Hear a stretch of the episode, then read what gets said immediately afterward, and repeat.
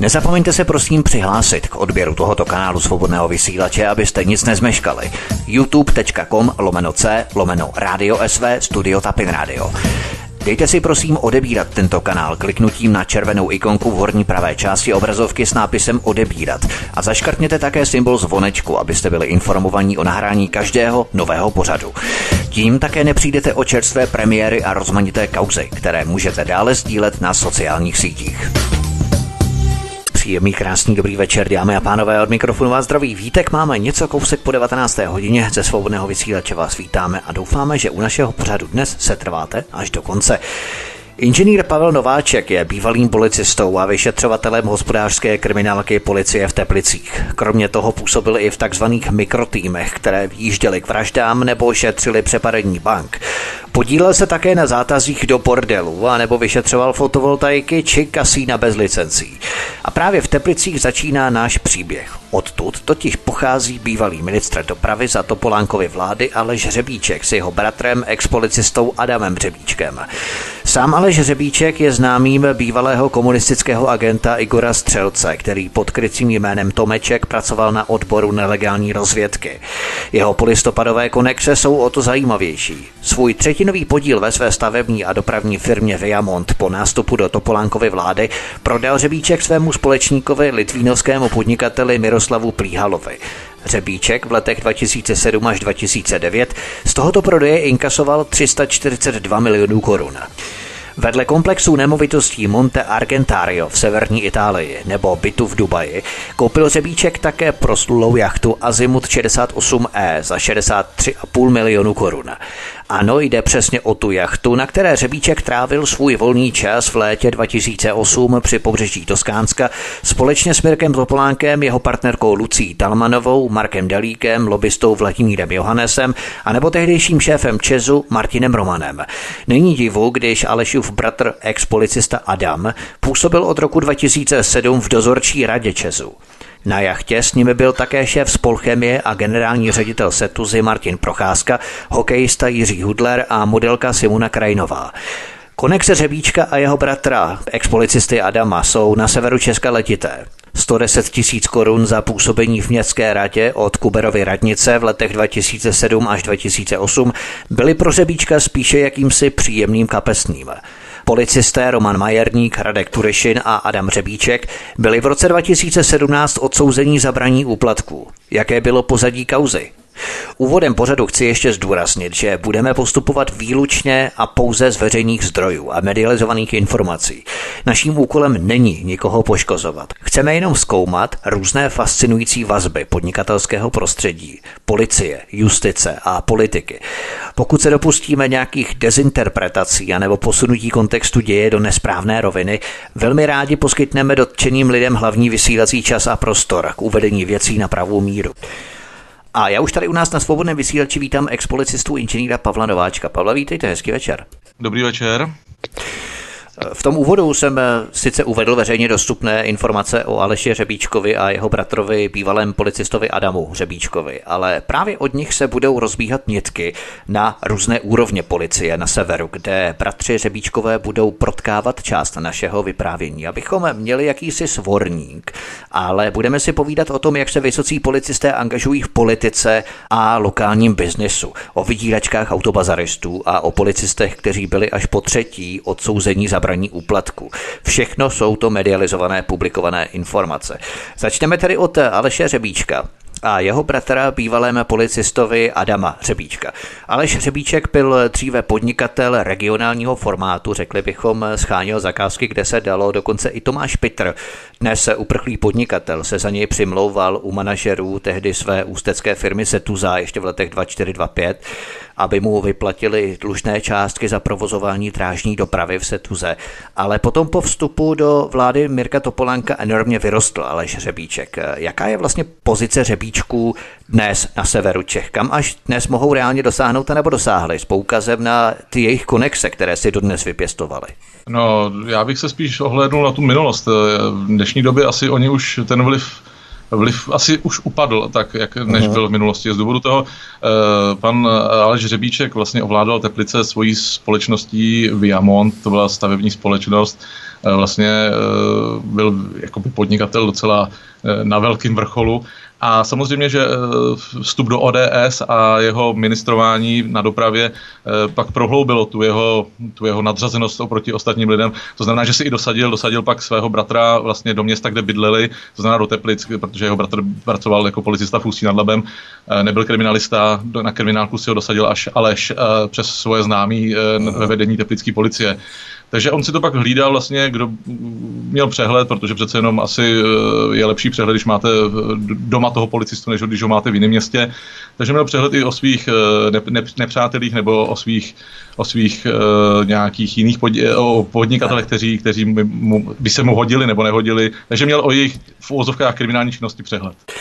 Bývalá řevíčková firma Viamont dostala za Topolánkovy vlády, jak se zmínil, obří stavební zakázky, například od ředitelství silnic a dálnic dostal Viamont zakázky za 2,2 miliardy a od zprávy železniční a dopravní cesty dokonce za 8 miliard. Zisk Viamontu byl přitom ještě v roce 2005 asi jenom 40 milionů, zatímco v roce 2007 se vyšplhal na téměř 200 milionů a o rok později skoro na 300 milionů korun.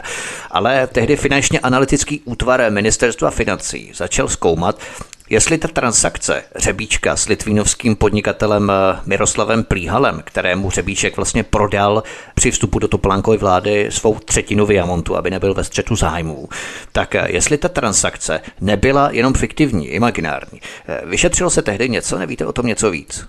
No já si 100% myslím, že se určitě nic nevyšetřilo v té době. E, já si myslím, že to bylo takový to, e, taková, e, na taková červená, červená páska a nechá se to do archivu.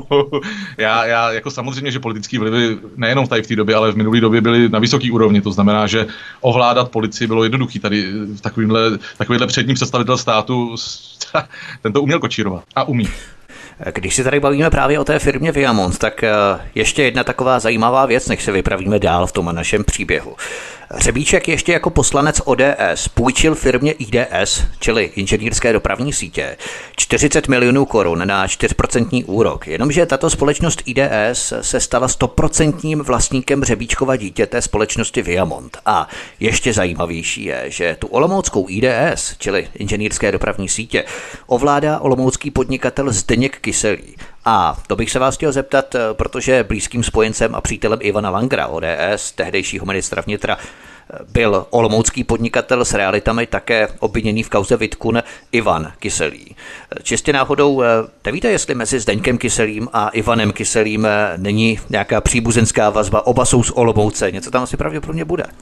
Eh, tak tady k tomu já se určitě nemůžu vyjádřit. Já bych zůstal na té lokální úrovni. Olomouce ode mě moc daleko, takže... ne, by si vám třeba něco nedoneslo nebo něco takového. Určitě, určitě, určitě znám nějaký takový povídačky, ale doopravdy ne, nestalo se to v mém, v mém regionu. To určitě se nabaluje hodně věcí, když je to z Olomouce, je to strašně daleko proti mému regionu. Jasně.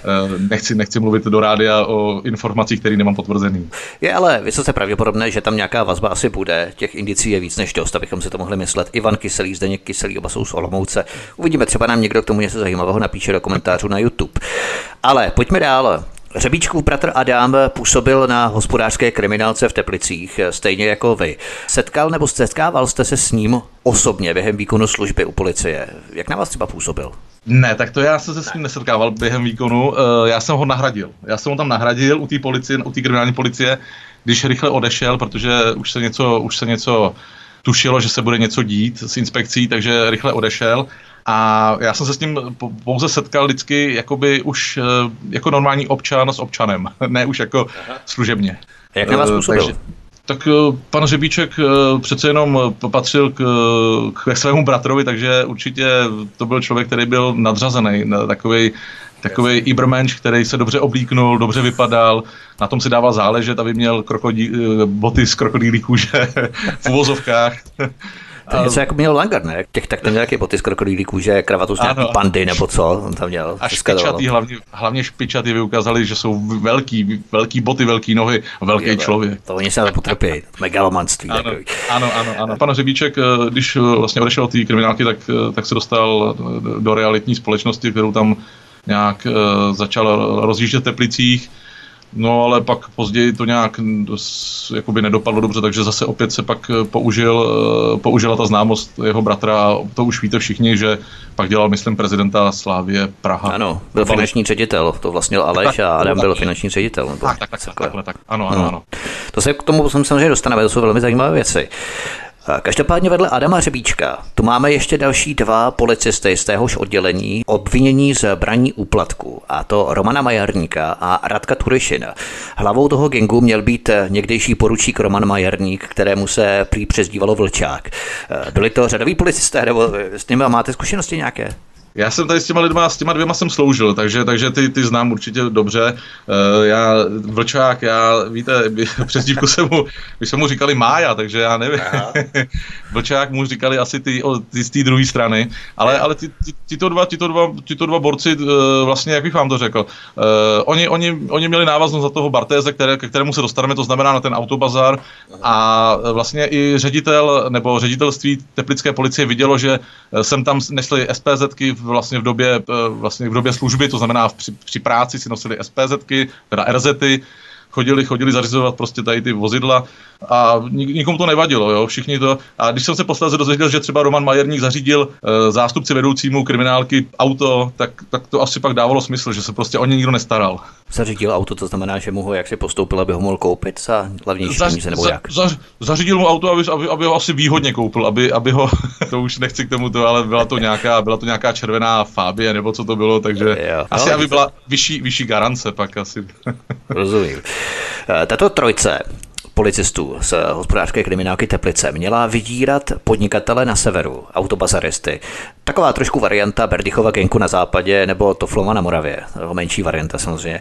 A podle té obžaloby od roku 2006 do listopadu 2007 poskytovali za úplatu informace a nabízeli zastavení vyšetřovaných kaus těm podnikatelům. Na úplatcích si měli celkem přijít na 3,5 milionu korun. Tu informaci mimochodem čerpám z, ze serveru iDnes.cz. Víte se zákulisí třeba, jaký typ informací poskytovali a hlavně jaké vyšetřované kauzy slibovali, že pozastaví? Nebo u koho? Uh, já jako dopředu chci říct, že uh, vina byla na obou stranách. Já si uh, jako samozřejmě vím, že ty, ty vyšetřovatele, ten Roman Majerník i Radek Turišin, že něco dělali nekalýho, ale i, i vlastně podnikatel Bartes dělal nekalý věci. To znamená, že spíš oni navzájem navzájem používali nějaký triky na sebe a navzájem se, navzájem se vydírali. Jo. A pak, a, pak akorát, že to dospělo do, do, do fáze, kdy už prostě ten Bartés měl na ně hodně věcí, on si natáčel, on, on jim účelově, účelově si je zval do auta a natáčel je třeba při hovorech o tom, že jim zajistí 200 tisíc, 50 tisíc a natáčel to na svůj mobil a vlastně ji měl pod, jakoby, eh, pod velkým vlivem. Tady to neunes, tady to právě neunes, eh, to, to si pamatuju, že to bylo i někde na, možná, že na tom i dnes, že byly i hovory a že ten jeden hovor jsem slyšel, eh, kdy to neunes právě pan Řebíček, a který prostě začal jako říkat, že, že, jako, že se, ať se všechno vyřeší, že, že ať dá pokoj a že to všechno udělal Majerník a Turišin a ať, že ví, že to, jsou, že to, že to je nezákonný. Jo, a, oni, oni to byli natočený, ale víte co, v naší, v dnešní situaci, kdy vlastně od poslechy, když si natáčíte sám, tak jsou buď, buď, buď, se, buď se použijí, nebo se nepoužijí. No. A teď se to hodilo, no. teď se to hodilo, že se použili. Pokud by to mělo být nějakou právní validitu, tak by to mělo být od poslechy pořízené nějakou operativní technikou oficiálně, ale pokud to pořizujeme soukromně, tak to soud neakceptuje nějak? Uh, soud, to, soud to měl akceptovat. Jsou to na tom teplickém soudě, to znamená ten nejnižší, nejnižší stupeň soudu, ten okresní soud to vlastně měl akceptovat, dostal to nařízeno od uh, vyššího, to, od toho krajského soudu, ale, ale soudce, soudce, který to soudil, ten si to soudil podle toho, jak se mu kdo líbil. Ten neřešil, neřešil vůbec, neřešil vůbec důkazní prostředky. K tomu se potom dostaneme, k tomu soudci, to je velmi zajímavé. Nicméně vy jste tu zmínil autobazaristu Michala Bartese. A to byl právě ten člověk, který dal impuls k tomu vyšetřování. Někdejší majitel autobazaru Autohypo Michal Bartes. Ano. Bartes před mnoha lety sdělil novinářům, že policisté od něj dostali na úplatcích přes 2 miliony korun. Hovořilo se třeba o dvoustech tisícech, které měl Bartes předat Turišinovi u plavecké haly. To byly právě ty nahrávky, které se pořizovaly ano, ano. i v rámci přes inspekci v roce 2008 a tak dále.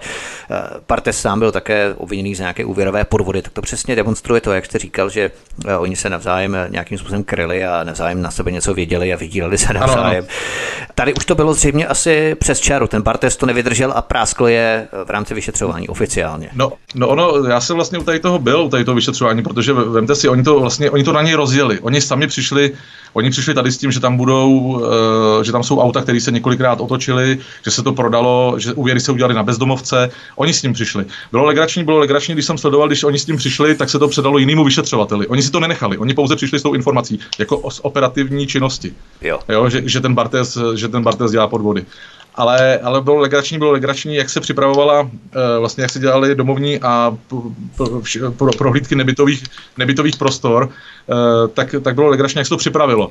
Protože jedině, jedině vlastně ty kluci, ten Roman Majerník a Radek Turišin věděli, že Bartes, Bartes letí do Paříže se svojí milenkou, měl nějakou modelku hezkou, tak s ní letěl do Paříže a vlastně během, během toho týdenního, eh, týdenního pobytu v Paříži vlastně všechno připravili, to znamená, že si připravili i ty, ty podřízený toho Bartéze, ty policisti si je připravili, aby mluvili tak a tak.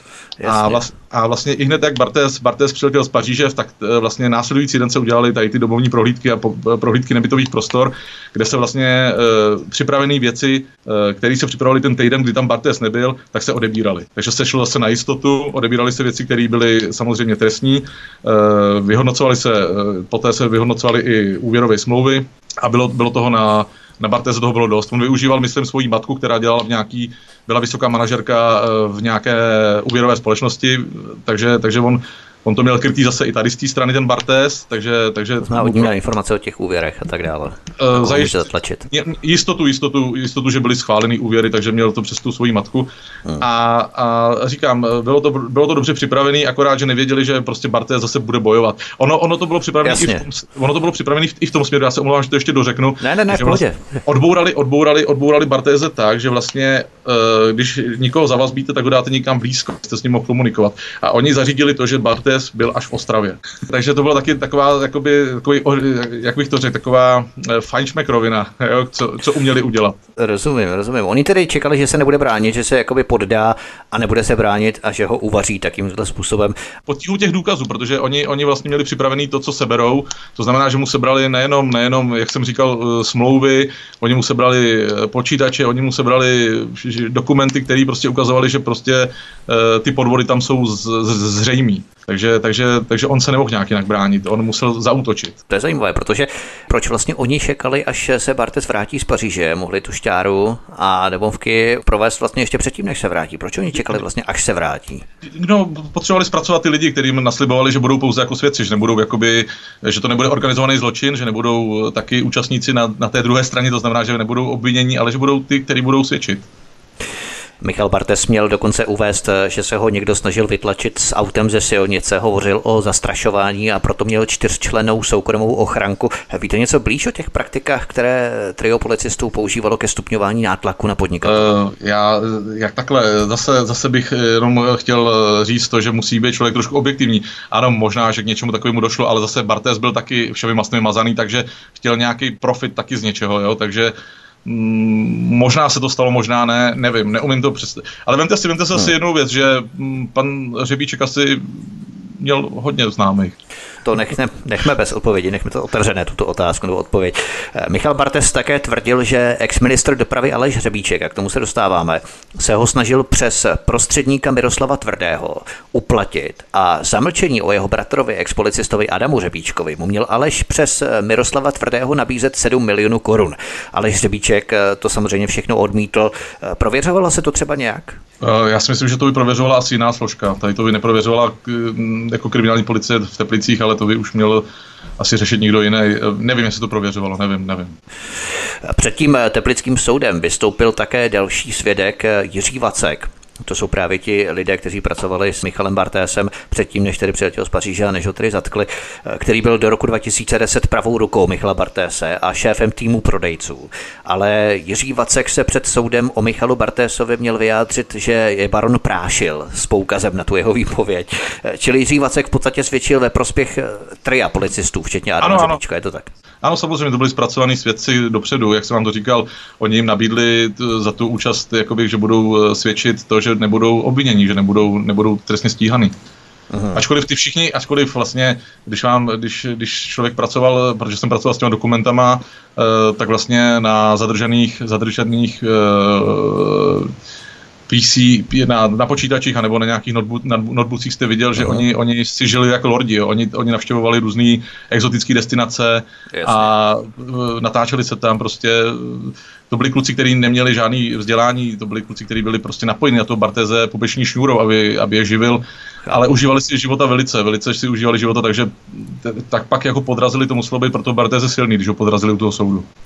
Rozumím, to je takové zvláštní, protože když člověk, který nemá přímo jakoby vzdělání, nějaké kontinuálnější nebo vyšší vzdělání, tak když se dostane k penězům, tak začne bez hlavy utrácet a šíleně ty peníze rozhazovat. Zatímco když někdo, a samozřejmě to není úplně paušalizované, ale když někdo třeba, který to vzdělání má, nějaké, nějakou ekonomickou rozvahu, jo, nebo něco takového, tak uh, začne spíš ty peníze si ukládat třeba na ty horší časy, což oni vlastně neumějí. To je taky docela zajímavá psychologie. Když se někdo dostane k hromadě penězům, tak jak s tím umí zacházet? Někdo to rozhazuje, někdo naopak si to uloží třeba ve Švýcarsku, jo, jako z Mostecký velmi a tohle kluci, jak to dělali.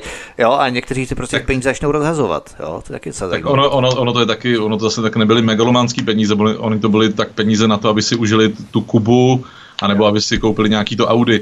Ale, ale um, říkám, bylo to takový jako hodně, hodně od nich, oni, oni neuměli, oni neuměli. Mates, ačkoliv jestli byl Baron Prášil nebo nebyl Baron Prášil, dokázal udělat to, že dělal takový mejdany, on, on si dělal takový jakoby jak bych to řekl, eh, promotion, že, že pozval třeba Agátu Hanichovou, která se mu tam uh, točila, když, když měl svoji party, pozval lokální politiky. Já si myslím, že i pan Kubera byl na jeho, jeho nějakých večírcích, který pořádal v Teplicích, pan Bartes. On uměl dělat, uměl dělat prostě, uměl to prodávat, jaký je biznismen. On to uměl prodat. Světec Kubera tam taky byl, jo. Mm, stoprocentně, stoprocentně, protože on, on, tam, on si tam zval ty svoje, jakoby ne svoje, ale ty důležitý lidi z Teplic, aby, aby fungoval, aby to autohypo mělo prostě jako dobrý renomé prostě v Teplicích. A, a chytrý, protřelý všemi masmi mazaný podnikatel ví, že když má politické zabezpečení za zády, někdo mu kryje záda, třeba byl na jeho oslavě, večírku, párty, tak eh, samozřejmě k němu bude mít plíš než eh, člověk, kterého vůbec nezná. Takže takovýmto způsobem oni si pojišťují vlastně ty svoje známosti, asi, že se zvou na různé ty svoje večírky navzájem. Určitě a měl to velký, měl vlastně byly i nějaký, eh, i na internetu unikly nějaký fotky z jeho večírku, tam já si pamatuju, že tam ještě herec Štolpa, nebo teď nevím, prostě zval tam i tady ty jakoby lidi, kteří jsou známí z toho, z toho mediálního světa, takže, takže to ukazoval, ukazoval právě, že neumí, neumí jenom ty politiky, ale umí sehnat i tu, i tu pražskou hereckou galérku. Já, tu havlistickou galérku. Tady ještě nebyly havlisti, vlastně to bylo ještě od roku 2014, ale to nevadí. Eh, u toho soudu také vypovídal Libor Blažečka, který u Bartese pracoval, ten je ničím zajímavý, nebo to byl takový řadový svědek, který ne, jenom svědčil proti Bartesovi. To jsou všechno lidi, který, který když, když vlastně, když jste je potkal, tak oni chodili, eh, já nevím, v, v Nikách, měli Adidas boty, Nike tepláky, ale pak když dělali nějaký takový biznis, tak se oblíkli, prostě měli, můj, měli svůj mundur, prostě měli kravatu, sako, ale prostě to byla ta jenom taková ta image toho prodejce. A vlastně největší, říkám, největší, největší biznis uměl dělat Bartes, protože Bartes vlastně zařizoval krz tu svoji mámu ty úvěry. Dělali to tak, že vlastně se otáčelo, třeba se otočilo jedno luxusní vozidlo se otočilo třem lidem, dělal se úvěr na, na jedno auto pro tři bezdomovce, to znamená, že bylo třikrát prodaný. Uh, jo, uh, Aha. Prostě, prostě on, on, on to uměl, on to uměl a já si myslím, že nikdo jiný, nikdo jiný tam to nevet, jo? Tak to znamená, všichni tady ty svědci, kteří pak vystupovali, tak uh, byli podlí, protože on je živil a on jim zajišťoval prostě to, to co tam bylo jo? v tom autohypu. A proč oni toho Michala Barte se chtěli vlastně uvařit a nějakým způsobem ho zašít do basy? Protože Ale my jsme je... se třeba bavili s Radomírem Prusem z Ostravy, s podnikatelem, který říkal, že právě ti lokální, buď z finančního úřadu, anebo policisté a tak dále, tak chtějí nějaké procento z toho zisku od těch opravdu velkých podnikatelů. A nešlo tam něco podobného, že on se s nimi nechtěl dělit? Nevěřím tomu, bylo to čistě, ty, ty, kluci, ty kluci, nebo teď já nevím, jestli už jsou, bylo, bylo, já nevím, kolik jim bylo, jestli 25 nebo eh, do, byli to mladí kluci, to znamená, že jo. ty kluci spíš eh, padli pod tíhou toho, že nebudou, nebudou trestně stíhaný. Eh, ten strach, ten strach určitě utopil v nich to, že je tam než Ne, myslím ty policisté, proč ho chtěli jo, tak policisté, proč, no tak to je jednoduchý, teď, teď on, on, jim vypnul, on jim vypnul stabilní zdroj, jak jsme se o tom bavili, to znamená nahrávky, které jste eh, vyzmiňoval, to znamená 200 tisíc u plavecký hody nebo 50 tisíc, ale hlavně, ale hlavně oni, oni, oni dělali, když, když vám to řeknu na rovinu, ten biznis byl o tom, že když uh, nikdo z těch uh, tří Já vím z těch dvou, já jsem se nesetkával osobně ve službě s hřebíčkem, ale když někdo chtěl nějaký peníze, tak prostě přivez auto z Holandska, z Německa a Bartes mu to vykoupil za nějakou vyšší cenu, jestli mi rozumíte. Oni koupili auto za 70 tisíc a Bartes si to vykoupil za 150. Takže oni měli tady to, takhle ho, takhle ho jako brali. A on řekl už prostě dost, už na to nemám peníze, abych vám navyšoval tady ty ceny za to, že potřebujete vy si nahnat nějaký peníze, já vám to už nebudu vykupovat. Oni to takhle, oni to v úvozovkách, aby nebylo vydírání o peníze, oni dodávali vozidla. Oni si zajeli do toho, do toho cizího státu, koupili nějaký vozidlo, sehnali nějaký vozidlo, ale Bartes jim to za navýšenou cenu vykoupil. Takže Bartes dělal v podstatě barter, to znamená barterové obchody, něco za něco. Tam nešlo víceméně o peníze úplně tak. E, zase, opět, nebyl jsem u toho, jestli, jestli si opra- opravdu říkali o 200 tisíc, o 50 tisíc, ale vím, že, že ten obchod dělali takhle. Že prostě, když potřebovali peníze, tak si zajeli pro auto nikam do nějaký ciziny a on jim to pak dal do, do bazaru za vyšší cenu. Koupil si to.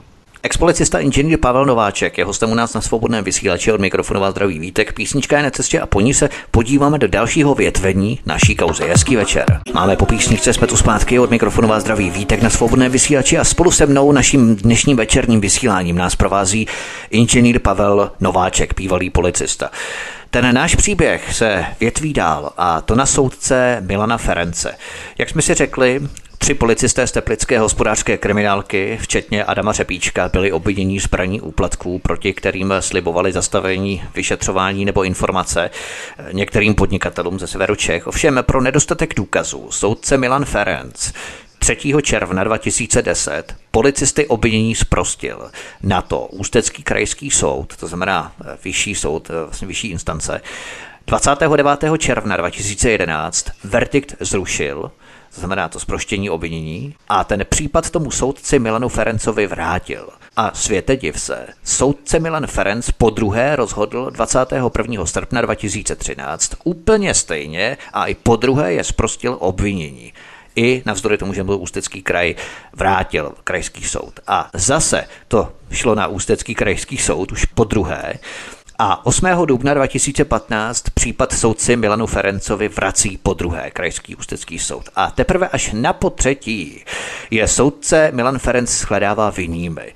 Dává jim trest, ovšem podmíněný a také jim uděluje pokuty, které jsou ale tak zhruba desetinové v poměru k těm úplatkům, které měli brát.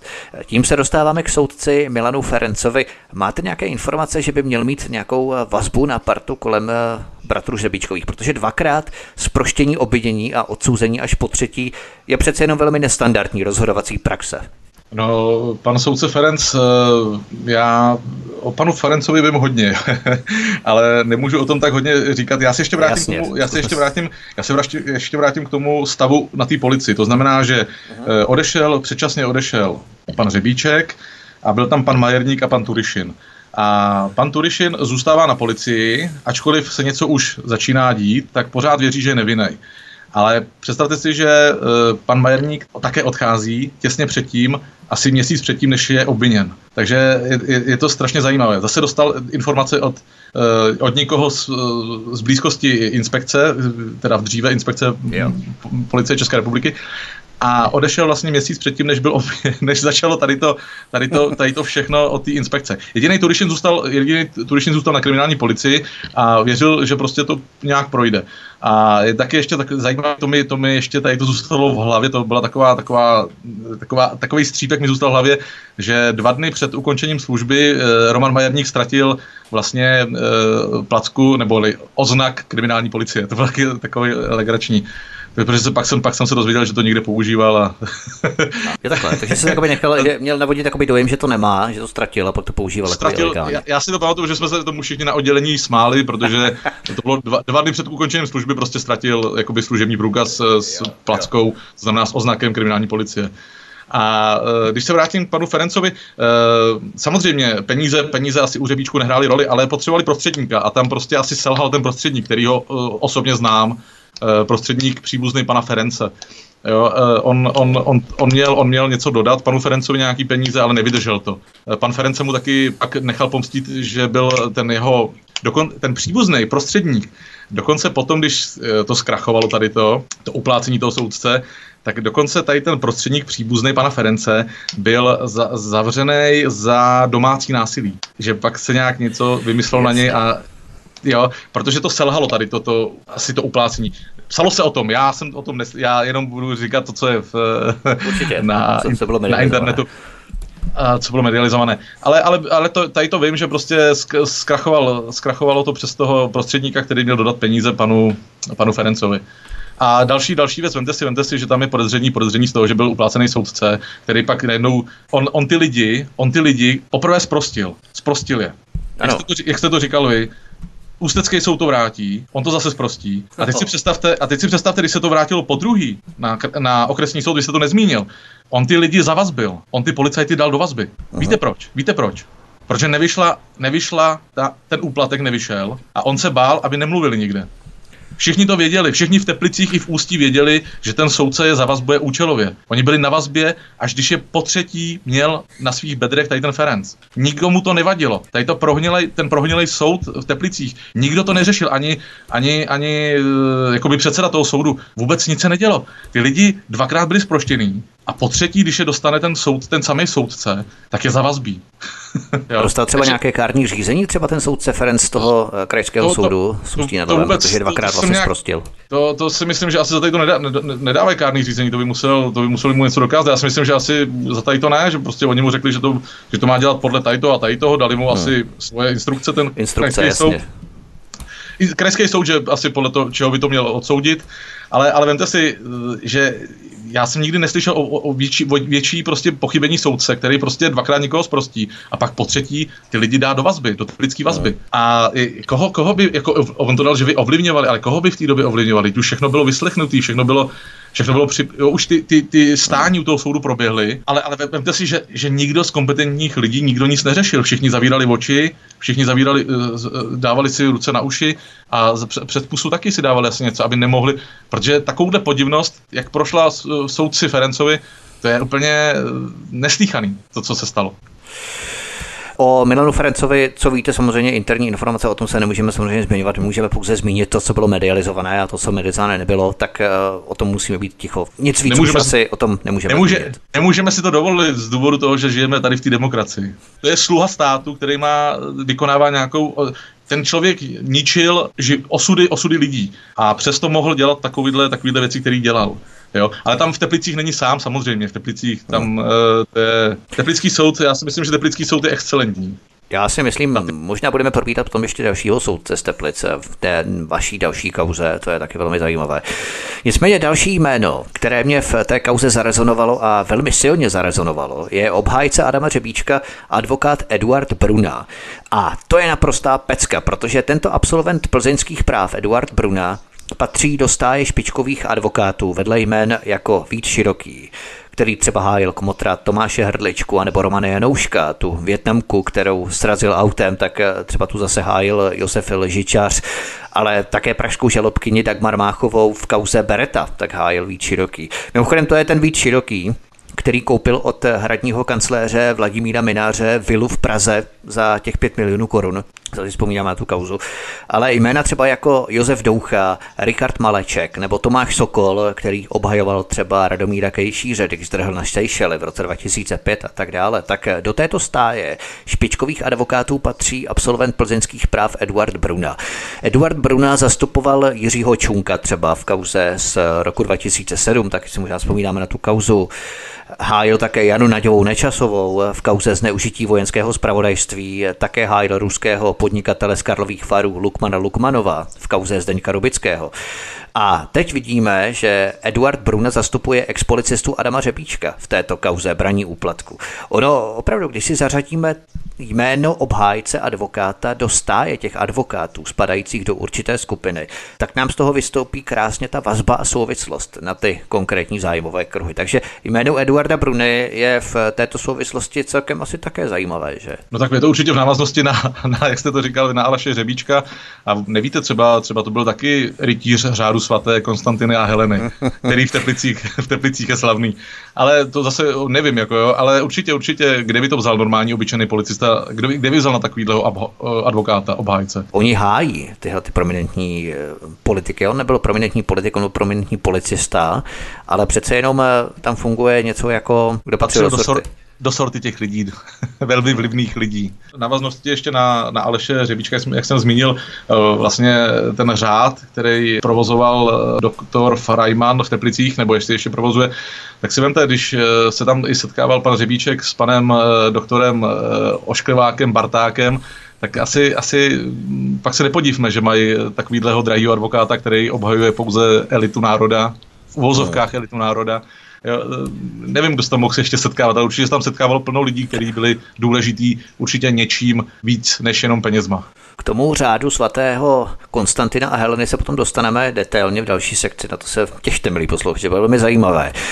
Nicméně z té teplické hospodářské kriminálky byl také obviněný Petr Spálenka. Dostáváme se k dalšímu jménu, který měl také 13. října 2006 přijmout úplatek 30 tisíc korun od Tomáše M. s tím, že mu pomůže zahladit jeho kauzu.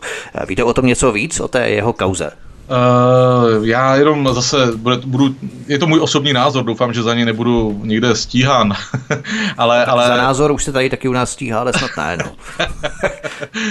Riskuju hodně. Ale vemte si, vemte si, uh, bylo to nepropracovaný od inspekce, byla to, byla to prostě věc, která potřebovala, inspekce potřebovala udělat toho policistu, protože bylo na ně nějaká stížnost, uh, řešilo se to a vemte si jednu věc, uh, nekvalitní práce inspekce přivedla eh, to do té formy, že eh, člověk, který přišel panu Spálenkovi na výslech, mu nechává ve spisu 30 tisíc korun. Pan Spálenka ani nevěděl, kde to je. A uh, inspekce, která přišla i hned po výslechu, i hned šla do spisu. Najisto, najisto pro ty peníze. Otevřela Aha. spis, našla peníze. Eh, já vím, že pan Spálenka pak zůstal, eh, dali ho na pouta, dali ho, při, při, přivázali ho, nebo při, připoutali ho k vězení, eh, k vězení, omlouvám se, k topení. To možná taky, ale tam ve vězení se netopí, to nevím. Omlouvám všem posluchačům, teď jsem trošku ujel, ale dali ho, dali ho k topení a začali až potom, když našli těch 30 tisíc, dali ho k topení a pak začali dělat jakoby ohledání nebo ohledání prohlídku toho, té kanceláře, jestli tam něco není. Takže, takže, takže tady ta, ten amatérismus eh, v případě pana Spálenky, já věřím, že to bylo na něj na, jakoby nachystaný. Eh, od, odnes, to, odnes to, já znám jeho ženu, eh, to byla chudák úplně. Ne, nevěřím, že to byl nějaký velký lotr, nevěřím. Každý, každý na kriminální policii je na šikmý ploše. Je, lehce sklouznete do nějakého průšvihu. Ale, ale prostě tady to, tady to, co udělala inspekce na pana Spálenku, to bylo tak, taková, jakoby, jak bych to řekl, no, amatérština prostě prasárna, když to vyjádří hodně lidově. V podstatě to na něj upekli, ušili to na něj. Připravili všechno perfektně, aby to zapadalo.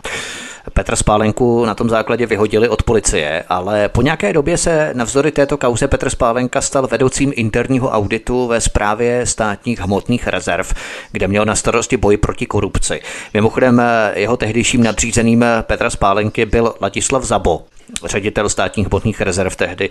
Mimochodem Vladislav Zabo byl členem výběrové komise na Gripeny, o úplatcích samozřejmě nic nevěděl.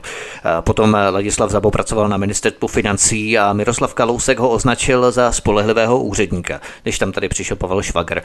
Ale to je jenom opravdu takový drobný odskok. Myslíte, že potřebovali Petra Spálenku k zakrytí nějakých kaus a tím si ho jakoby pojistili a měli na něj munici v podobě jeho kauzy z úplatky, když spáleníku nebudeš poslouchat, vytáhneme to na tebe, obviníme nebo obnovíme tu kauzu z 9. října 2008, respektive z dubna 29, kdy ho soud zprostil toho obvinění nakonec. Takže když nebudeš poslouchat, půjdeš za katr. Tak buď hodnej a moc neskoumej a nevyšetřuj třeba, já nevím, naftu Krajlink z Německa, Victoria Grupy a tak dále. To je jenom samozřejmě taková má čistá spekulace, ale nechtěli oni si ho právě takovýmto způsobem pojistit, aby na něj měli munici, budeš poslouchat, budeš dát to, co my ti říkáme, a pokud ne, tak ti tu kauzu znovu obnovíme. No tak eh, všechno, všechno je možné tady v tom, protože přece jenom, eh, kde pak poté, kde skončil, v jaké, v jaké funkci skončil, tam by měla být ta bezúhonost, eh, stoprocentní bezúhonost, takže, no, takže takže, takže určitě, stoprocentně něco zatím bylo jiného, než, než trestná činnost pana Spálenky. Jo, bylo, jo, ale, ale opět, nejsem pan Spálenka, nemůžu mluvit, ale jenom, jenom říkám to co, to, co vím já, že prostě určitě to bylo nachystané od inspekce, určitě to bylo připravené a myslím, že i nedávno se přiznal ten uh, ředitel GIPSu, že prostě v 70 nebo 60 případech inspekce udělala účelový stíhání, vytvořila konstrukce, aby policisti byli odstíhaní prostě ty lidi, ty lidi, kteří pracují na nynějším GIPSu a na bývalé inspekci policie České republiky, to jsou lidi, kteří přijdou z té policie a mají v, mají v sobě něco. To znamená, Jasně. Vemte si, vemte si, že tam je nějaká zášť, je tam, je tam nějaký chci, chci mít kariéru a dělám... Chci kontrolovat a buzerovat a tak. Ano, ano, to nechci takhle zase říkat, ale, ale jsou, to, jsou to lidi, jsou to, jsou to lidi, kteří jsou ovlivnitelní. A um, jakoby dostat, dostat, se, dostat se na inspekci nebo na GIPS bylo v té době, nebo teď nevím, teď nemůžu mluvit o této době s novým ředitelem, ale v, tamtý, eh, v, tý minulé, do, v té minulé době uh, můj, já, já si jenom trošku odbočím k mému, mé věci, můj, vyše, můj vyšetřovatel dělal na obvodním oddělení někde v nějaký, nějakým zapadákově ale potřeboval si dodělat, potřeboval si udělat na rentu vyšší hodnost, tak, tak, tak se nabídnul inspekci, inspekce po něm chmátla a vlastně dva roky si odpracoval na inspekci a dostal o 10 tisíc víc na rentě, každý měsíc dostává. Jo, takže, takže, tam, takhle, takže, takže tak, takhle funguje, fungovala inspekce, nechci říkat funguje, ale takhle fungovala inspekce pro policisty. To znamená, oni neřešili případ jako, jako nějak e, po stránce profesní, ale potřebovali mít hotovo. Pokud se vrátím ještě k tomu Petru Spálenkovi, tak eh, pokud by si takto chtěli Petra Spálenku pojistit, tak eh, mu samozřejmě hrozilo, že pokud on vyšetří, že se žádná korupce na státních hmotných rezervách nestala, neodehrála a následně se nějaká ta korupce přece jenom provalí, tak se to neponese odpovědnost ani Ladislav Zabo, ani potom Pavel Švagr, vedoucí státních hmotných rezerv nebo šéf, ale chudák Petr Spáleník, na kterého to samozřejmě Spálenka. všechno hodí. Jo, to znamená, že když chce někdo jezdit na Tigrovi a myslí si, že ho drží ocas, a tak to, to dopadá. No vemte si, vemte si, když máte na takovéhle pozici člověka, který už byl spojený jednou s korupcí, tak pak je jednoduchý ho. No, recidiva, recidiva bývá běžná. Pojďme se posunout trošku dále v našem příběhu. Roman Majerník eh, potom založil firmu Roma Trade, u slova Roma jsou za každým písmenem tečky. Nevím, jestli tím myslel město Řím, krásné město Říma nebo Cikány, Roma, kterých je v Teplicích taky asi spoustu. Eh, tato firma se věnovala opravám a revizím strojů, ale v předmětu podnikání měla uvedenou i ostrahu majetku a osob v době, kdy Majerník pracoval u policie. Eh, nakoupil pozemky kolem Teplic, hromadu pozemků kolem Teplic skoro za milion korun Potom Radek Turišin se stal sportovním ředitelem futsalové Baltic Flory Teplice, takže hoši se o sebe asi umí postarat, že? Asi, asi ano, asi ano. Já si myslím... něco, kam pokračovali potom dál třeba? No, určitě, určitě vím, určitě vím, že Roman Majerník s těma bazenkama, víte, byla kauza i e, starosty města e, Krupka, který, který byl něk, jednou zvolený podivně tím, že se najednou před volbama do zastupitelstva objevilo hodně nových občanů v tom městě. Aha. Tak, eh, ale samozřejmě mu to prošlo, protože on, eh, on je důležitý. A uh, Roman, Roman, s ním, Roman Majerník s ním navázal velký kontakt, to znamená, že Roman Majerník pak odkoupil velmi lukrativní pozemky kolem města Krupky, vlastně mezi Deplicem a Krupkou. Uh, to pokračovalo i Roman, Roman Majerník si uměl udělat, eh, když, když vám ještě takhle odkloním, Roman Majerník byl člověk, který je člověk, který si uměl udělat známosti podle potřeby. To znamená, to znamená například eh, v, na Ústeckém kraji, v Ústeckém kraji se stala eh, vlastně čtyřnásobná vražda, kdy byl zastřelen i podnikatel pan Diviš. A uh, to byl takový, to, to, to byl člověk, který opak zastřelili Chomutově, takový nějaký psychopat, nějaký, jestli si pamatujete, nevím, to byla taková kauza, on zastřelil čerpadláře uh, v Ústí nad Já si pamatuju na Housku, já jsem na Housku z ČSSD, ale na Diviše si ne, ne, nepamatuju. Ne, ne, ne, div, byl to Diviš, byla to, byla, byla, byl, to, byl, uh, byl to vrah, to si najdou, můžou to najít uh, posluchači, Jasně. byl to vrah, který udělal 14. vraždu a vlastně až v Chomutově ho, při, když postřelil policistu, tak i zastřelil policistu ten člověk, já se omlouvám. Aha, uh, a, a když se to vyšetřovalo, vyšetřovalo, když se to vyšetřovalo, to si pořád pamatuju na vlastní, na vlastní oš, oči a uši, tak vlastně Roman Majerník se dostal k uh, bratrovi pana Diviše, uh, se kterým se velice, velice zkramarádil právě tím, že mu jakoby pomáhal najít, protože oni nemohli najít tělo, který, oni našli pouze vozidlo kterým ten, ten jeho bratr toho Diviše, ten podnikatel jel. A Roman Majerník se dokázal tak vtírnout tomu Divišovi, že pak byli velký kamarádi právě, že mu, jakoby, já zjistím tady to, seženu vrtulník a takový, mu vyprávěl takový nesmysly a uměl, uměl si prostě udělat takovouhle známost přesto, že byl ten policista. Přes tu, jo, rozumíte, přes tu svoji funkci polici, policisty si uměl dělat známosti. A e, prostě umí v tom chodit. Eh, na rozdíl zase od eh, Radek Turišin, to je takový pohodář, takový, on je spíš, eh, to je člověk, který nechce riskovat, ale zase uměl, uměl fungovat, uměl fungovat v rámci policie, protože ten zase věděl, s kým se stýkat jinak v policii. Znamená mimo policii. I uvnitř policie uměl Aha. se stýkat Oni jsou ti lidé velmi šikovní, protože v okamžiku, kdy třeba vykonávám nějakou státní funkci nebo nějakou veřejně placenou funkci, ať se jedná o policie, ať se jedná o soudce, státního zástupce a tak dále, tak eh, začnu se ochomítat a motat kolem eh, lidí, které zrovna potřebuju a tu jim nabídnu tam, tu je třeba nějak náhodně potkám a tak dále. A prostě nebo jim něco nabídnu, nějaký ne, uplatek, samozřejmě že ne, ale on se velmi šikovně, třeba nějaký kšeft nebo něco proplatit a tak dále. Oni to velmi dobře umí v tom chodit šikovně, jak si se stýkat s těmi správnými lidmi. No. Prostě nějaký lidé mají proto talent. Určitě stoprocentně. Je to, já, když člověk, když člověk baví s někým uh, jako ve službě, když jsem byl ve službě, a ten člověk najednou kolega začne pouštět vodu. prostě, jo, aby, aby prostě šla slyšet voda. Slyšet. A teď a, se, a stlumí svůj hlas a začne vám něco vyprávět tak člověk pak přemýšlí o tom, jestli vůbec jako, jestli je na policii nebo jestli je v nějakém filmu. A, a to, to se tam stávalo. stávalo, že někdo takto eh, začal ano, to, vlastně hlas? Ano, to se tam stávalo. Jo. já, já si myslím určitě, že to bude pobírat ty ruchy, jako, ale tak samozřejmě dneska už jsou asi modernější, ale dřív to asi bylo takový, že když se chcete s někým bavit, tak otevřete okýnka v autě. Jo. Když, když máte odposlech v autě, tak prostě ten, ten šum to prostě veme. No. Ale hlavně, hlavně u toho soudu, pak, když se to bude pak používat jako důkaz, tady ty odposlechy, tak vlastně budete říkat, já to neslyším, já tomu nerozumím, je tam šum, je tam ruch. Takže to není Rozumím. zřetelné. A to auto je úplně nejlepší, protože v tom autě tam je tak malý prostor, že v podstatě se to ani nedá, pokud nejsem samozřejmě zapnutý motor a tak dále, ale v tom autě je to úplně nejlepší. Když to v tom eh, nějaké větší místnosti a tak dále, tak tam se to přímo jakoby nedá, pokud je tam třeba nějaké echo a tak. Jasně, jasně, ale, ale říkám, když máte zase, když máte, když máte koupelnu nějakou e, na policii, tak o, přece jenom ty dlaždičky a voda, ono to udělá fakt tu rezonanci toho šumu, že prostě doopravdy můžete pak mluvit potichu, o čem chcete. A nebo potom se setkat někde třeba v džípech, v mostě třeba. třeba, třeba v Mercedesu a Někde u garáží třeba, jo, upuštěných. U, u kulatých garáží. Eh, nicméně, kam se poděl potom Adam Řebíček, abychom se vrátili vlastně k tomu leitmotivu našemu. Adam Řebíček eh, uklidil ho bratr Aleš do té pražské slávy. Máte nějaké informace potom, kam, co se s ním stalo? Já jsem, já hlavně toho člověka vůbec neřeším. Já jsem akorát viděl, že tam byl, jak jste to říkal, že tam byl finanční ředitel u tady toho, u tady toho spolku fotbalistů Nevím, nevím. Já, já si myslím, že tady to asi padlo tím, jak eh, skončila moc pana Řebíčka, jak skončila moc Topolánkových elit. Jasně. A já si myslím, že asi ve Slavii asi už těžko. Mirek Topolánek asi měl na to vzdělání v úvozovkách, tak odešel do asociace českých tepláren potom, mám takový pocit, jo, takže oni, ty borci se tak točí ty funkce, jo, ty klíčové funkce, ale bývalý policista Adam Řepíček se stal finančním ředitelem tedy a předsedou představenstva Pražské fotbalové slávie, kterou vlastnil jeho bratr Aleš. Co všechno vlastně Hřebíčkové vlastní na severu Čech, protože třeba i ten honosný dům, ta rezidence jejich v Teplické Nové Vsi, prošpikovaná kamerovým systémem, hovoří za vše. Asi oni se cítí být ohroženi asi vědí čím třeba, pokud tam stále bydlí, já nevím.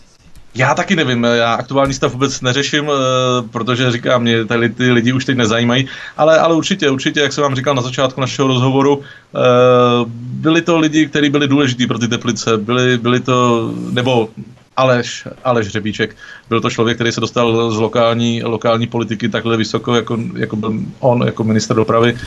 Určitě asi majetky, asi majetky nejsou napsaný na pana Hřebíčka. to asi nedohledáme. To jste udeřil Hřebíček na hlavičku přímo. Asi. Bývalý policista inženýr Pavel Nováček je hostem stále na svobodném vysílači od mikrofonu vás zdraví Vítek. Písnička je na cestě a po ní vstoupíme do poslední části našeho rozhovoru. Hezký večer, příjemný poslech. Vítek vás zdraví od mikrofonu, posloucháte stále svobodný vysílač. Naším vysíláním dnes nás provází bývalý policista inženýr Pavel Nováček. Řebíčkové hráli vážně vysokou hru, protože bývalý policista bratr Adam působil od roku 2007, to bychom také měli zmínit, v dozorčí radě Čezu. A o rok později se na jachtě v Toskánsku jeho bratr Aleš setkává s prominentními osobami, včetně tehdejšího šéfa Čezu Martina Romana, no Martinem Romanem, a potom Adam přechází do státní zprávy železniční dopravní cesty.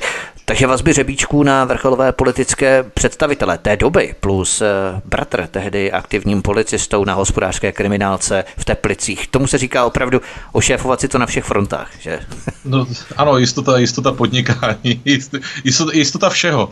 Takže jak jsem vám říkal, ty, ty vlastně systémy policie, eh, které jsou, eh, to znamená teď myslím počítačové systémy, elektronické systémy eh, dokážou najít hodně věcí a když tam máte člověka a to, ještě k tomu bratra, eh, tak určitě umí přinést nějaký profit eh, z té své práce. Ty vazby jsou tady v celku jasné. Adam Řebíček se stává v roce 27 členem dozorčí rady Česu. Rok 2008, o rok později, se jeho bratr Aleš Řebíček setkává s tehdejším šéfem Česu Martinem Bromanem. To je v celku jasné, to jsme teď zmínili, ale je tu ještě další zajímavá vazba. A to už jsem zmínil na začátku vlastně, kdy se Tomáš Pitr, tehdy majitel Setuzy v letech 2425, přimlouval u manažerů Setuzy, své Setuzy tedy, kterou vlastnil tehdy, aby Aleši Řebíčkovi vyplatili dlužné částky, myslím, že tam šlo o nějakých 50 milionů tehdy. A uplyne pár let, tři roky zhruba, 2,8. A na té své jachtě se Aleš Řebíček setkává s tehdejším ředitelem Setuzy a Spolchemie Martinem Procházkou. Tak eh, tady opravdu spatřujeme matné obrysy toho, na čem se asi mohli domlouvat na té Řebíčkově jachtě, když si spojujeme vlastně ty osy a úsečky těch vazeb. To je opravdu zajímavé, jak ta setuza tam jo, pořád jakoby vystupuje, stále se tam jaksi motá. V poslední kapitole ale našeho rozhovoru bych se chtěl věnovat ještě jedné věci, která to naše povídání zastřešuje a to doslova. A to je to, že Aleš Řebíček je totiž členem řádu svatého Konstantina a Heleny. Je to lože křesťanského typu, něco jako Rouskurciáni, prostě rytířský řád a vede ho takzvaný velmistr. Mimochodem lídr krajské kandidátky rozumných v severních Čechách, Evžen Freiman. Víme něco o Evženu Freimanovi? Víte o něm co blíž? Ano, ano, pana Evžena Freimana znám jako pravoslavného kněze ještě, kterýho jsem eh, vlastně vyšetřoval jsem věc, eh, věc nějaký ztráty něčeho v eh, kostele, takže jsme se seznámili ale eh, pan Freiman po svých nějakých eh, bojůvkách uvnitř eh, pravoslavné církve asi už církví skončil podle mě, protože nyní dělá, myslím, psychologa ve věznici v Bělušicích tady na Mostecku. Tam jste měli nějakou spouru ještě, že vám do toho vstupuju před pár dny. Spoura, před pár týdny. Ano, protože chtěli vězni kvůli covidu opustit No, tam, tam je jenom jeden s covidem, jeden, jeden vězeň s covidem, z nějakých 400 nebo kolik tam je a oni udělají spůru. No dobře, ale je všechny oprská, všechny oprská tam. Jo. a bude 400 dalších případů pro naše statisty. Takže pan Freiman dělá, dělá nyní eh, tady v Bělušicích a eh, já, já si pořád ještě pamatuju, když jsem byl ve službě, eh, tak vlastně se scházeli, oni se scházeli v, v luxusním hotelu v Teplicích, byl to hotel Prince de Ligne, a je přímo jakoby v centru Teplic na Zámeckém náměstí. Jo. A, a pamatuju si právě, že tam měla hlídka e, pořádkový policie zasahovat kvůli tomu, že vlastně pan e, doktor Barták, ten e, pan e, Ošklivý, pan Ošklivý, mm. který neměl rád moc ženy, nebo je měl až, až, až, nebo měl rád až moc. Až moc je měl rád, až do, až do kosti je měl rád tak vlastně uh, se tam zhulákal, o to ani nejde, že tam zhulákal, pak napadl, napadl recepčník, po který hodil sluchátko, nebo, nebo teď nevím, jestli celý telefon, ale prostě z recepce nad pod ní něco hodil a vlastně tam zajela, přijela tam pořádková jednotka, ale proč o tom říkám, e, nebudu jmenovat, ale pan, pan Barták se pak e, vlastně opřel do hochů tím, že zná zástupce vedoucího ředitele kraje, policie a že, že je zničí ty lidi.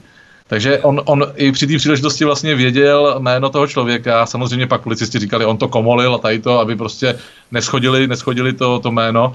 Ale v té době prostě znal zástupce vedoucího ředitele eh, krajského, eh, krajského ředitelství v nad Labem a zaštěďoval se tím právě, ať ho nechají být, že prostě on ho zná. Takže i takovýhle, takovýhle slizký člověk vlastně pak vlastně mohl, mohl konat mohl konat, co chtěl, protože zase opět měl nějakou známost někde vysoko a na tady tý, na tady tý úrovni, jako je policie. A tomu možná zasadil cejch tomu zástupci krajského ředitele policie, protože když se jim oháněl a potom by byl vlastně odsouzený Jaroslav Barták na 14 let za znásilňování eh, jeho no. asistentek, tak to asi nebylo moc lichotivé pro toho zástupce Nebylo to, nebylo to lichotivé, lichotivé, ale zase, zase, zase to dospělo k tomu, že vlastně ani ta, ta recepční nebo ta holka, co tam byla, která byla napadená, Bartákem, tak ona vlastně nepodala trestní oznámení, takže se to bralo pouze jako nějaký přestupek, takže, takže, takže to vyčpělo, vyčpělo to úplně nikam pryč, zůstalo to na nejvíc tak eh, ve složce nějakého, ani, ani ne ve složce, ani to nebude nikde písemně, bude to pouze v nějakém uh, informačním systému někde zapsáno jedním, jedním řádkem. Ano, chápu. A ona vlastně se nepřipojila k těm dalším asistentkám, ne, které na ně potom podali ne, tu ne, ne, hromadnou, hromadnou žalobu? Ne, ne, ne. ne. Ne, ne, ne, ne. Ona, ona, ona to nechtěla řešit, protože se zase cenila nějakýho, tak, tak věděla, s kým, se, s kým se tam setkal, s kým tam byl v tě, na té sešlosti. Že bude dělat peklo, když ona práská. Asi, asi prostřednictvím svých známých. On byl člověk, který ukazoval, že má ty svoje známí na vysokých místech. On to ukazoval nejenom v Teplicích, ale asi všude. To jsou takový lidé, no, kteří se podstatě asi nemají nějaké to své ego, narcismus zmáknutý a tak se pořád musí ohánět těmi staršími kamarády u těch báboviček na tom pískovišti, že podívej, jakého mám kamaráda a ten ti tu tvoji bábovičku může zničit a tak dál. Jo, a prostě pořád se ohánějí nějakými vyššími kamarády na vysokých místech a tak dále, a tím se zaštiťují v podstatě jakoby osobnostně. To je taky docela zajímavý psychologický rys u nějakých lidí. No je to, je to zajímavé, ale zajímavější je pak, eh, když pak tady toho člověka přijmete do nějaký takovýhle církve, kde jste označujete za rytíře, tak ještě právě ty rytířské sklony ho vedou k tomu boji s těmi žen, s ženami. takže, jasně, takže, takže, jasně. takže ho vlastně, takže pan Freiman, protože ho přijmul do svého řádu, tak mu ještě vlastně jakoby dal Fré, f, dal, mu, dal, mu, dal mu příležitost bojovat, jo, jako rytíř. Ano, ano. Ano, o tom Jaroslav Barták ve finále vyloučený, abychom byli korektní z toho rytířského řádu svatého Konstantina a Heleny, tak abychom byli korektní. Ale eh, abych se vrátil k tomuto řádu, k té loži rytířského řádu svatého Konstantina a Heleny. Eh, členem tohoto rytířského řádu je předseda rozumných, třeba Petr Hanek, ale v tom řádu jedou eh, členové ČSSD a ODS na severu Česka.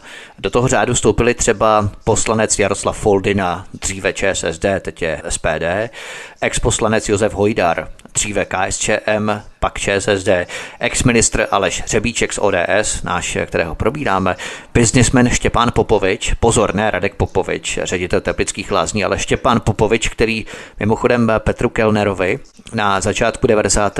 ještě jako ředitel Teplické Sklo Union půjčil 40 milionů a z PPF Petra Kellnera je Štěpán Popovič propojený až do dnes. Eh, pak tu najdeme třeba v tom rytířském řádu třeba onoho zvrhlého lékaře Jaroslava Bartáka, který dostal 14 let za zneužívání a znásilňování jeho asistentek. Ten byl vyloučený, abychom byli korektní tedy.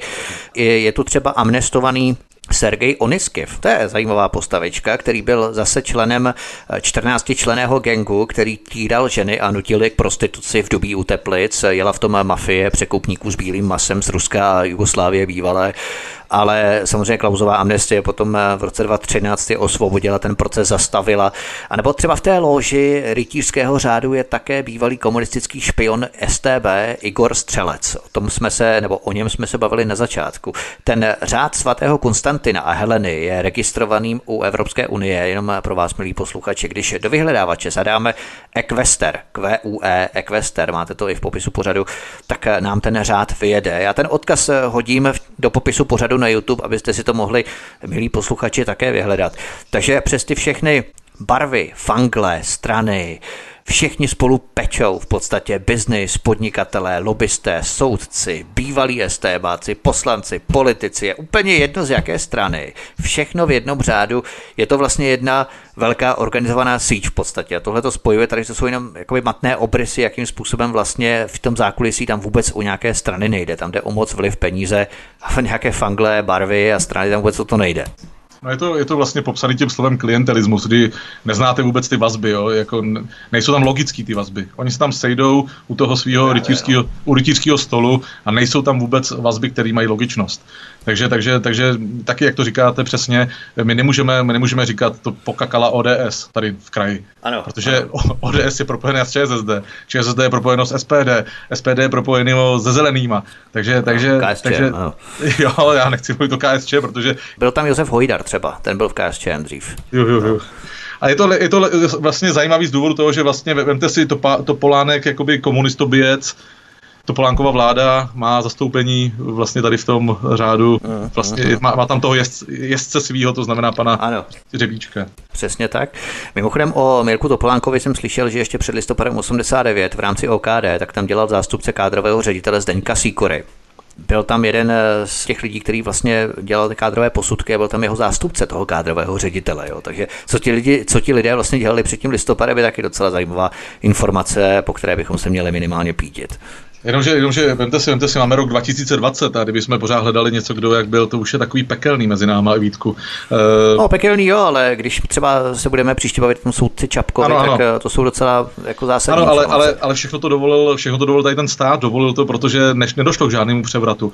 Lidi zůstali na svých místech, já nevím, já už jsem to zmiňoval uh, v minulém rozhovoru, když jsme se spolu bavili. Uh, vím, že v, v, Teplicích, v Teplicích nezůstali jenom na soud, soudcovských místech uh, lidi spojení velice nebo přímo straníci, ale zůstali, zůstali u policie, zůstali na státním zastupitelství, tam zůstali komunisti, kovaný komunisti tam zůstali. Prostě žádný ilustrace, které měly být prováděny, prostě se neprováděly. Bylo to jenom zase populismus, který byl v televizi, nebo, nebo mluvil o tom někdo nějakým, v nějakým federálním schromáždění, ale nic hmm. takového nebylo. To zůstalo, ty, jestli to bylo fluktua, fluktuace byla v Praze, třeba tam to asi přišli. Tam se to točilo trošku, no. Jo, ale, ale tady to zůstalo prostě, tady to zůstalo a pře, přešlo to do, dva, do roku 2000 úplně v pohodě. Proto říkám, že ty informace jsou docela zásadní, jo, i před tím listopadem ale, eh, se kdo dělal. Jasně, zásadní, zásadní jsou určitě, ale vemte si, vemte si, vemte si, na každém rohu máte komunistu. Na každém rohu tady. Na důležitý no, mě spíš vadí, mě nevadí ani to, že byli komunisti, mě spíš vadí, že se přepravili na modro a dělají, jsou šílení pravečáci, otočili se na západ. A třeba si vemte třeba rozdíl mezi Lubomínem Metnarem a Zdeňkem Mondráčkem. Lubomír Metnar byl ve stejném pohotovostním pluku, jako ta mlátička takzvaná, jako někdo vytýkají tomu Zdeňku Mondráčkovi. A Lubomír Metnar byl v tom stejném pohotovostním pluku a na něm se to nevytahuje, u něj se to zamlčuje.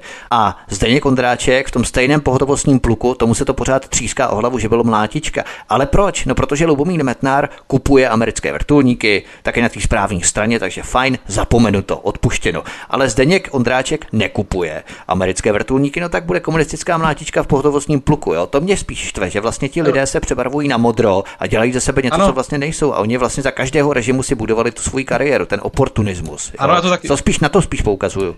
Ano, ano, já to taky takhle beru, ale vemte si, vemte si doopravdy, tady ty taky lidi, co zůstali jako soudci a policisté a státní zástupci, ty taky asi pak neukazovali, že byli komunisti, ale, ale uměli, uměli to dobře zničit, tu svoji, ten, svůj archiv nebo, nebo tu svoji návaznost. Jo? A jak jste říkal vy, Zdeněk Ondráček prostě to, to je bojovník, no. Ale, ale vemte, uh, víte co, uh, sám, sám, sám asi víte, jak, jak dopadl Zdeněk Ondráček, takže, takže asi ty lidi se báli nějakého, že bude jednou nějaký novotný a že bude věšet. tak, radši, tak radši vymysleli, že přejdou k Americe nebo k ODS nebo nějaký jiný takovýhle verbeži. Mimochodem, v rámci toho ještě toho řádu, rytířského řádu svatého Konstantina a Heleny, tak eh, je zajímavé, že pravoslavná církev, ke kterému se řadí právě tato česká lože rytířského řádu, tak ta sama pravoslavná církev žádné rytířské řády nemá. Ale to zřejmě v tomto případě asi moc nevadí. Ale je to v každém případě společenství dost pozoruhodných lidí, když si to namapujeme a fakt vybraná smetánka. Jo. Businessman spojení s PPF Petra Kellnera, souzený překupník s bílým basem napojený na bývalou Jugos, Jugošku a SSSR bývalou, e, zvrhlý lékař, který znásilňoval svoje asistentky, bývalý agent STB. To jsou opravdu spojení, e, nebo třeba rytířem je Jindřich Pojkar, bývalý soudce okresního soudu v Teplicích, který byl trestním soudcem v případu Oniskiva. A kvůli té jeho chybě při trestním řízení byl Oniskyv a další členové údajného kuplíského gengu s bílým masem propuštění na svobodu. To čerpám z informace 4 a deníku i dnes, tak eh, to jsou jenom takové opravdu drobné souvislosti, nebo je členem té lože třeba hotelier Denis Beloglazov, eh, který byl hledaným Interpolem jednoho času pro kriminální činnost v Bělorusku, jo. a nebo to je členem třeba bývalý ministr Miloš Kužvart, jo. tak to je jenom opravdu nakonec, eh, jaký lidé vlastně se setkají u jednoho primitivního řádu, jo. a potom jakými členy musí být v nějakých organizacích, které opravdu nejsou nikde mapované, nikde veřejně dokumentovatelné. Víte co, náš, náš stát je velice malý, takže nemůžeme věřit nikdy, že bude někdo pořád levičák, někdo pořád pravičák, někdo bude dobrák, někdo vrah.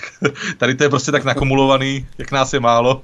A vy jste třeba sledoval to kauzu jenom na konci, jenom když se vrátíme opravdu takové reminiscence k tomu vašemu působení u policie, vy jste třeba sledoval to kauzu Oniskiva v rámci těch překupníků s bílým masem. Jestli se do toho chcete samozřejmě pouštět. Já se do toho nechci nějak pouštět, protože já jsem zažil, já jsem zažil uh, zase takový jeden opak a k tomu mám jenom takovou, jenom jenom proletíme chviličku. Určitě. E, vlastně na Dubí, na Dubí, e, tady nahoře na Teplicema Dubí, vlastně ta, ta finální silnice E55 vedená jakoby do Drážďan, kdy, kdy vlastně skončilo to e, ta prostituce tam skončila díky novo, nový dálnici, která vede ty do Drážďan.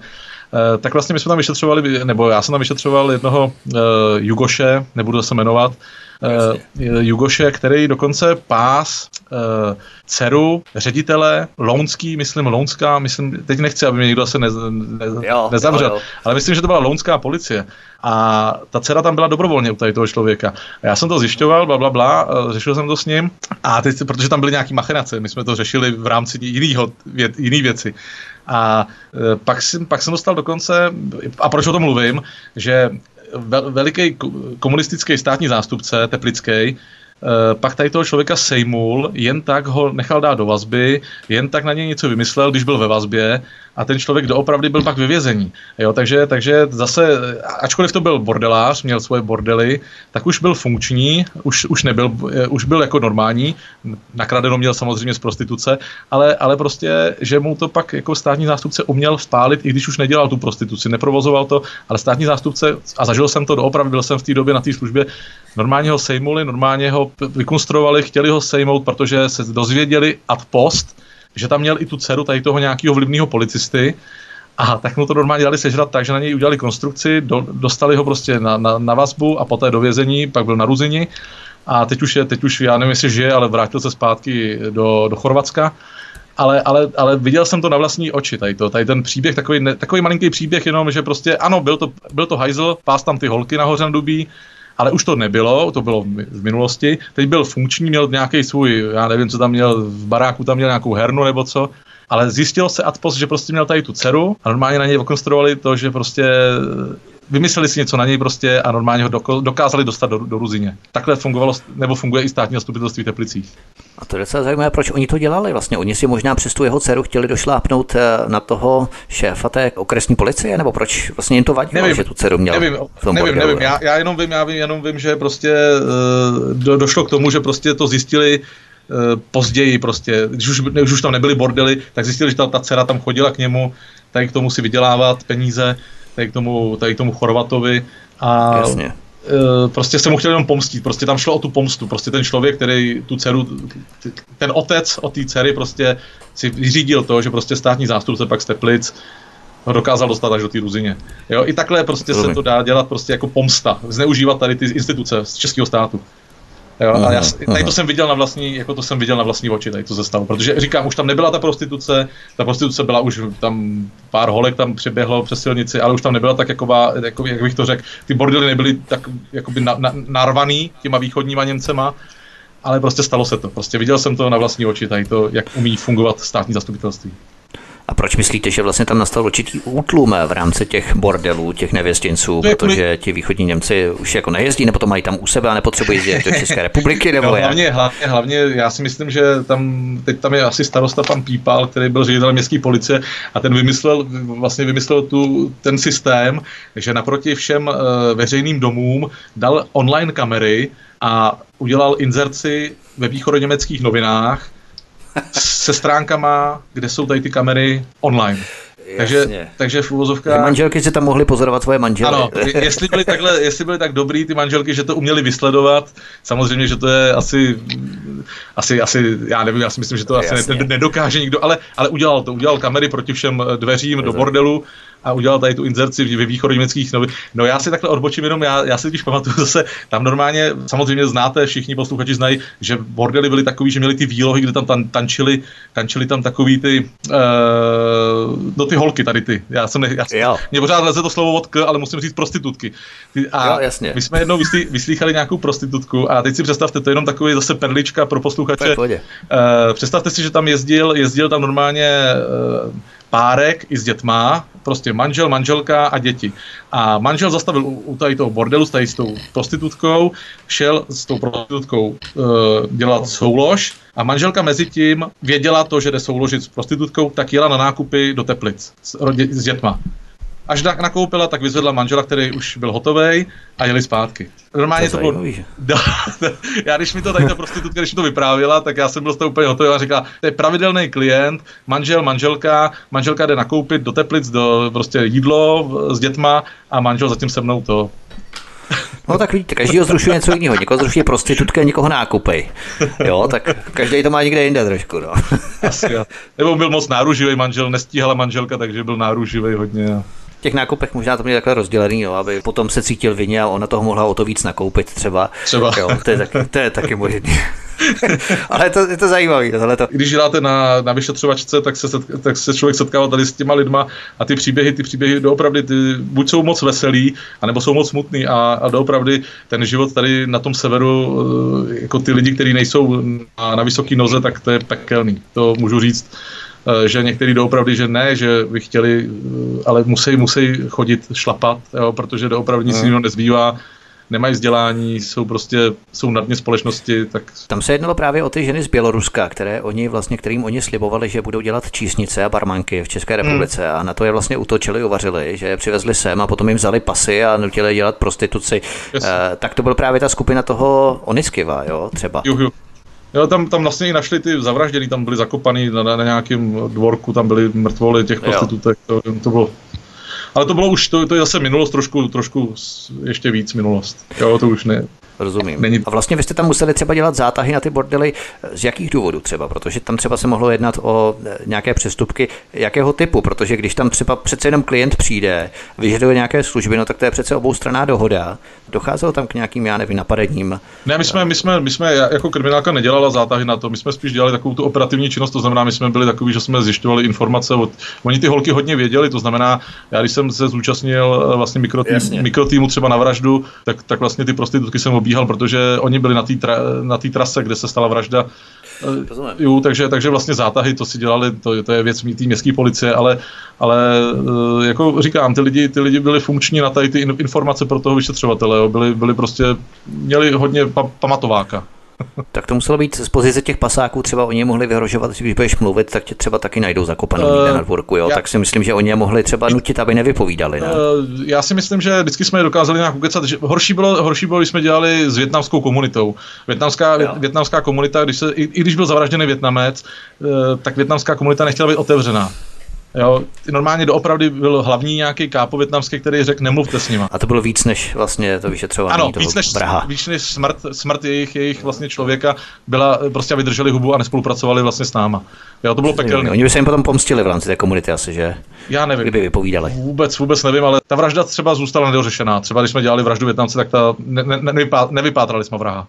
Tam se třeba i mohlo jednat o to, že oni to mají nějak kulturně asi podmíněné, že ti Aziaté, oni jsou eh, víceméně pořád jakoby uzavření v rámci té své komunity, ať se jedná o čínskou komunitu, větnamskou komunitu a tak dále tak uh, oni to mají třeba nějak kulturně podmíněné, že vlastně musí být sticha a vlastně nehovoří vůbec. Ano, no nej, nejlíp se, můžu vám říct, že nejlíp se třeba hovořilo uh, s těma uh, Větnamcema, kteří už chodili třeba na, ten, na, ten, na to gymnázium, že odchodili tu školu nějakou českou, tak byli komunikativní, uh-huh. ale prostě ty, co jsme potřebovali, to znamená ty trhovce a tady to, tak ty prostě ty měli nějakou, jak, jak to říkáte, prostě nenarušili slima té komunity, prostě nechtěli uh-huh. narušit, jo. A bylo to pekelné. Můžu vám říct, že to bylo šílený, protože jsme chtěli fakt po nich Eh, důležitou věc, ale nebyly sdílný. Bylo... Ono tam třeba i hrála v rámci určité zdrženlivosti skutečnost, že tam musel být vlastně přítomný překladatel a vlastně oni neměli vlastně důvěru, protože oni v podstatě to, co vám říkali, tak říkali přes překlad. Ano, ano, a to je, to, je, to je další možnost taková. Ano, ano, to je, to je možné tady to. A říkám, my jsme pak hledali ty mladší, kteří prostě byli, kteří měli už tu češtinu a eh, chodili na té školy a z nich jsme dostávali informace, ale zase oni dostávali, jakoby, bylo to z druhé ruky, bylo, nebyly ty přímé informace. Chápu. A ještě poslední informace v rámci těch bordelů, tak eh, tam se i jednalo o kasína herny, vlastně, protože to je s tím eh, v podstatě spojené. Eh, ty jste dělali potom také? Já jsem, já jsem, dělal, já jsem dělal přímo jedno kasíno, ale to zase to je na dlouhý vyprávění, protože došlo, došlo vlastně k podvodnému jednání v tom kasínu a já jsem to dostal na stůl a pak se, pak se děli věci, že byste tomu nikdo nevěřil, protože finanční kontrola nebo, nebo státní dozor. Jo, státní, státní dozor. dozor. Státní dozor, který vlastně je člověk, který je na finančním úřadu, který dělá dozor vlastně těm lokálním hernám, kasínám, stalo se to, že se vynášely prostě žetony, žetony mimo, mimo, uh, prostě děli, děli se tam věci, že dokonce i licence pro, byla prošla, která stála v té době 5 milionů, myslím, licence na, na kasíno a bylo to tolerováno tady s tím, tady s tím státním dozorem. Prostě a tady to jsem šetřil a pak se nakonec, pak, pak se nakonec všechno odložilo. Ano. Hlavně, hlavně Vítku chci říct, že je to nechutný. Opět, protože zase tam tady zase vedli k tý, tomu kasínu, který bylo na, na Cínovci přímo na hranicích mezi Českem a Německem, eh, tak vlastně tam zase hráli, eh, a to je zajímavý, lidi z Karlovarska a Plzeňska důležitou roli. Zase vysoký nějaký vysocí lidé, podnikatelé tady z toho měli koupený to kasíno a dělali prostě, dělali techtle mechtle nejenom u nás na Cínovci, ale i u sebe, ale na Cínovci to prošlo. Jo. Nikdo to neřešil, protože nechtěli sejmout toho člověka, který dělal státní dozor, tak nakonec celý šetření šlo v ní več. Ale to budu vyprávět příště, teda můžeme se to pak zahrnout do vyprávění. Ano, ale... to, To Ale... je velmi zajímavé. To je něco podobného jako třeba po revoluci. Čerstvě po revoluci se i e, určitým zákonem, který prošel sněmovnou, respektive národním schromážděním, tak se vytvořilo 17 takzvaných free shopů na hranicích. To byly benzínky, to byla kasína, to byly benzínky.